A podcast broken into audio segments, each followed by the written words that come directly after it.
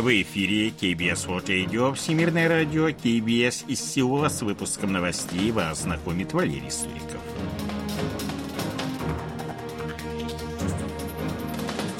Основные темы этого выпуска рассматривается возможность возобновления антисеверокорейской пропаганды в демилитаризованной зоне.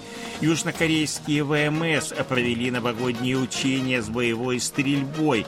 В Республике Корея успешно испытан третий прототип истребителя КФ-21.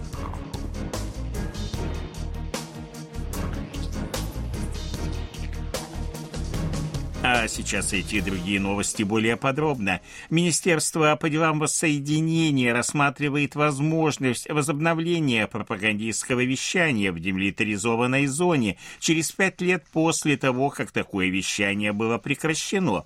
Вещание как отправка на север пропагандистских материалов с помощью воздушных шаров станет возможно после приостановки действия Межкорейского соглашения о военной области от 19 сентября 2018 года, если север снова нарушит воздушное пространство Республики Корея.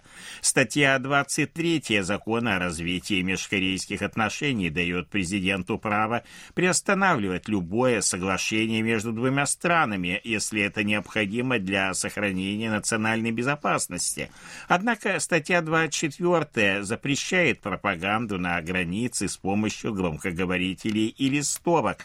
Как сообщили 5 января в Министерстве, возможность приостановки соглашения о военной области не означает приостановки действия Пхеньянской декларации, приложением которой он является.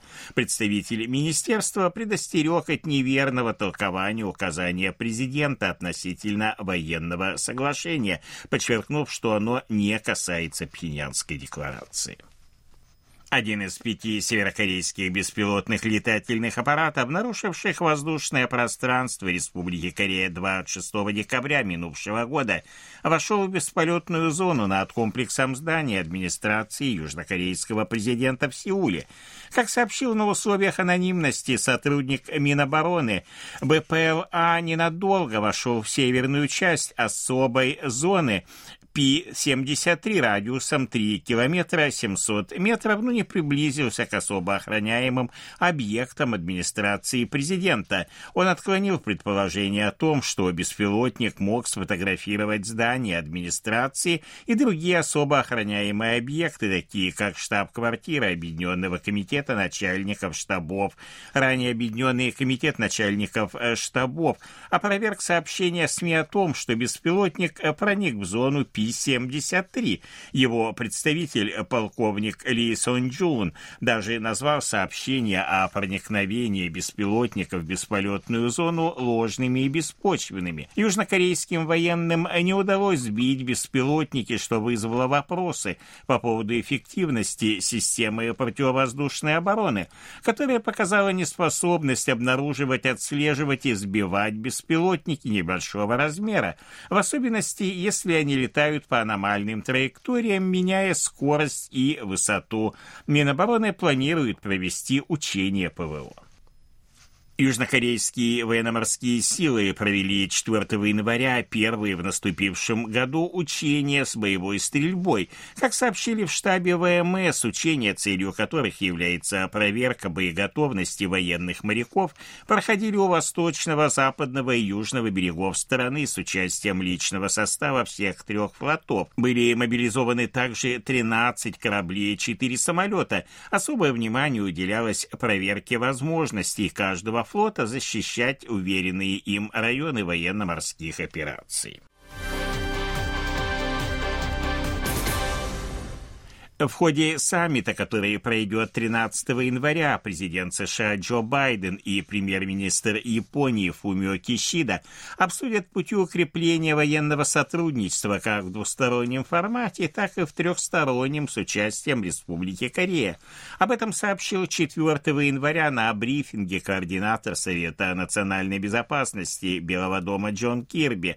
Он отметил, что США намерены продолжать двусторонние и трехсторонние военные учения значения в регионе в ответ на эскалацию напряженности со стороны севера в связи с недавним призывом северокорейского лидера Ким Чон Ына к увеличению количества ядерных боеголовок, Кирби подчеркнул, что американские власти внимательно следят за ситуацией в регионе.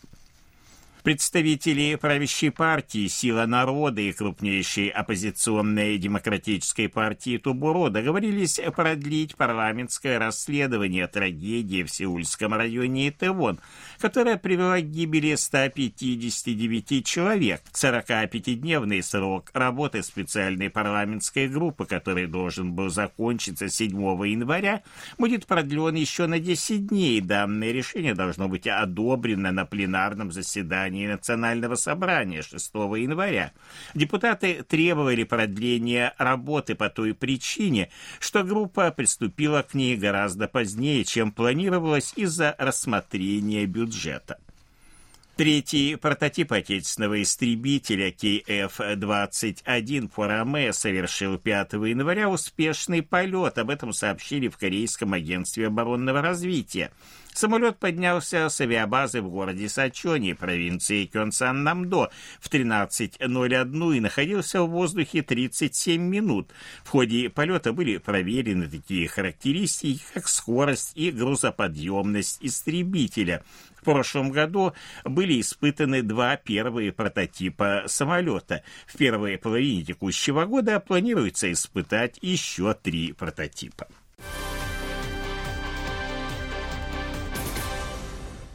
По итогам 2022 года Республика Корея заняла второе место в мире по объему заказов на морские суда, уступив первенство Китаю. Как сообщили 5 января в Министерстве промышленности, торговли и энергетики со ссылкой на британского исследователя глобального рынка судостроения Clarkson Research Services, южнокорейские верфи – получили заказы на суда общим объемом 15 миллионов 590 тысяч компенсированных брутотон на сумму 45 миллиардов 300 миллионов долларов. Это 37% мирового объема заказов. Доля Китая составила 49%.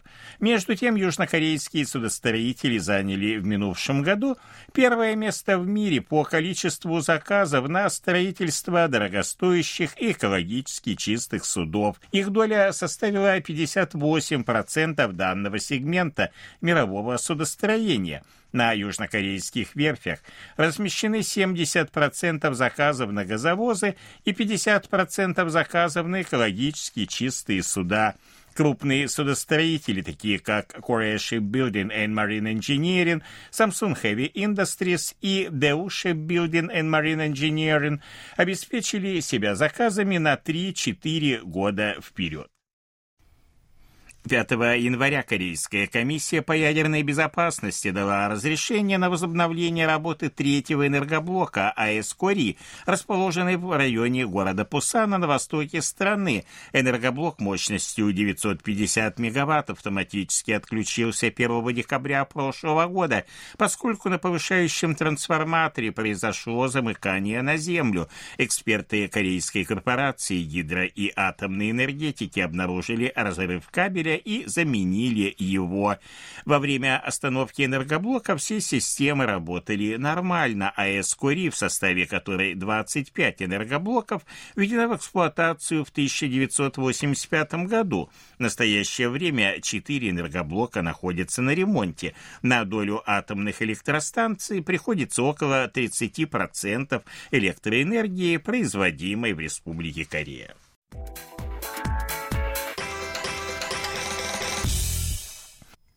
О ситуации на бирже, валютном курсе и погоде. Главный индекс корейской биржи Коспи 2264,65 пункта. Индекс биржи высокотехнологичных компаний Косдак 679,92 пункта. Валютные курсы 1269 вон за доллар, 1347 вон за евро. В Сеуле облачная погода, температура воздуха ночью до минус 9, а днем потеплее до плюс 3 градусов. Это были новости из Сеула.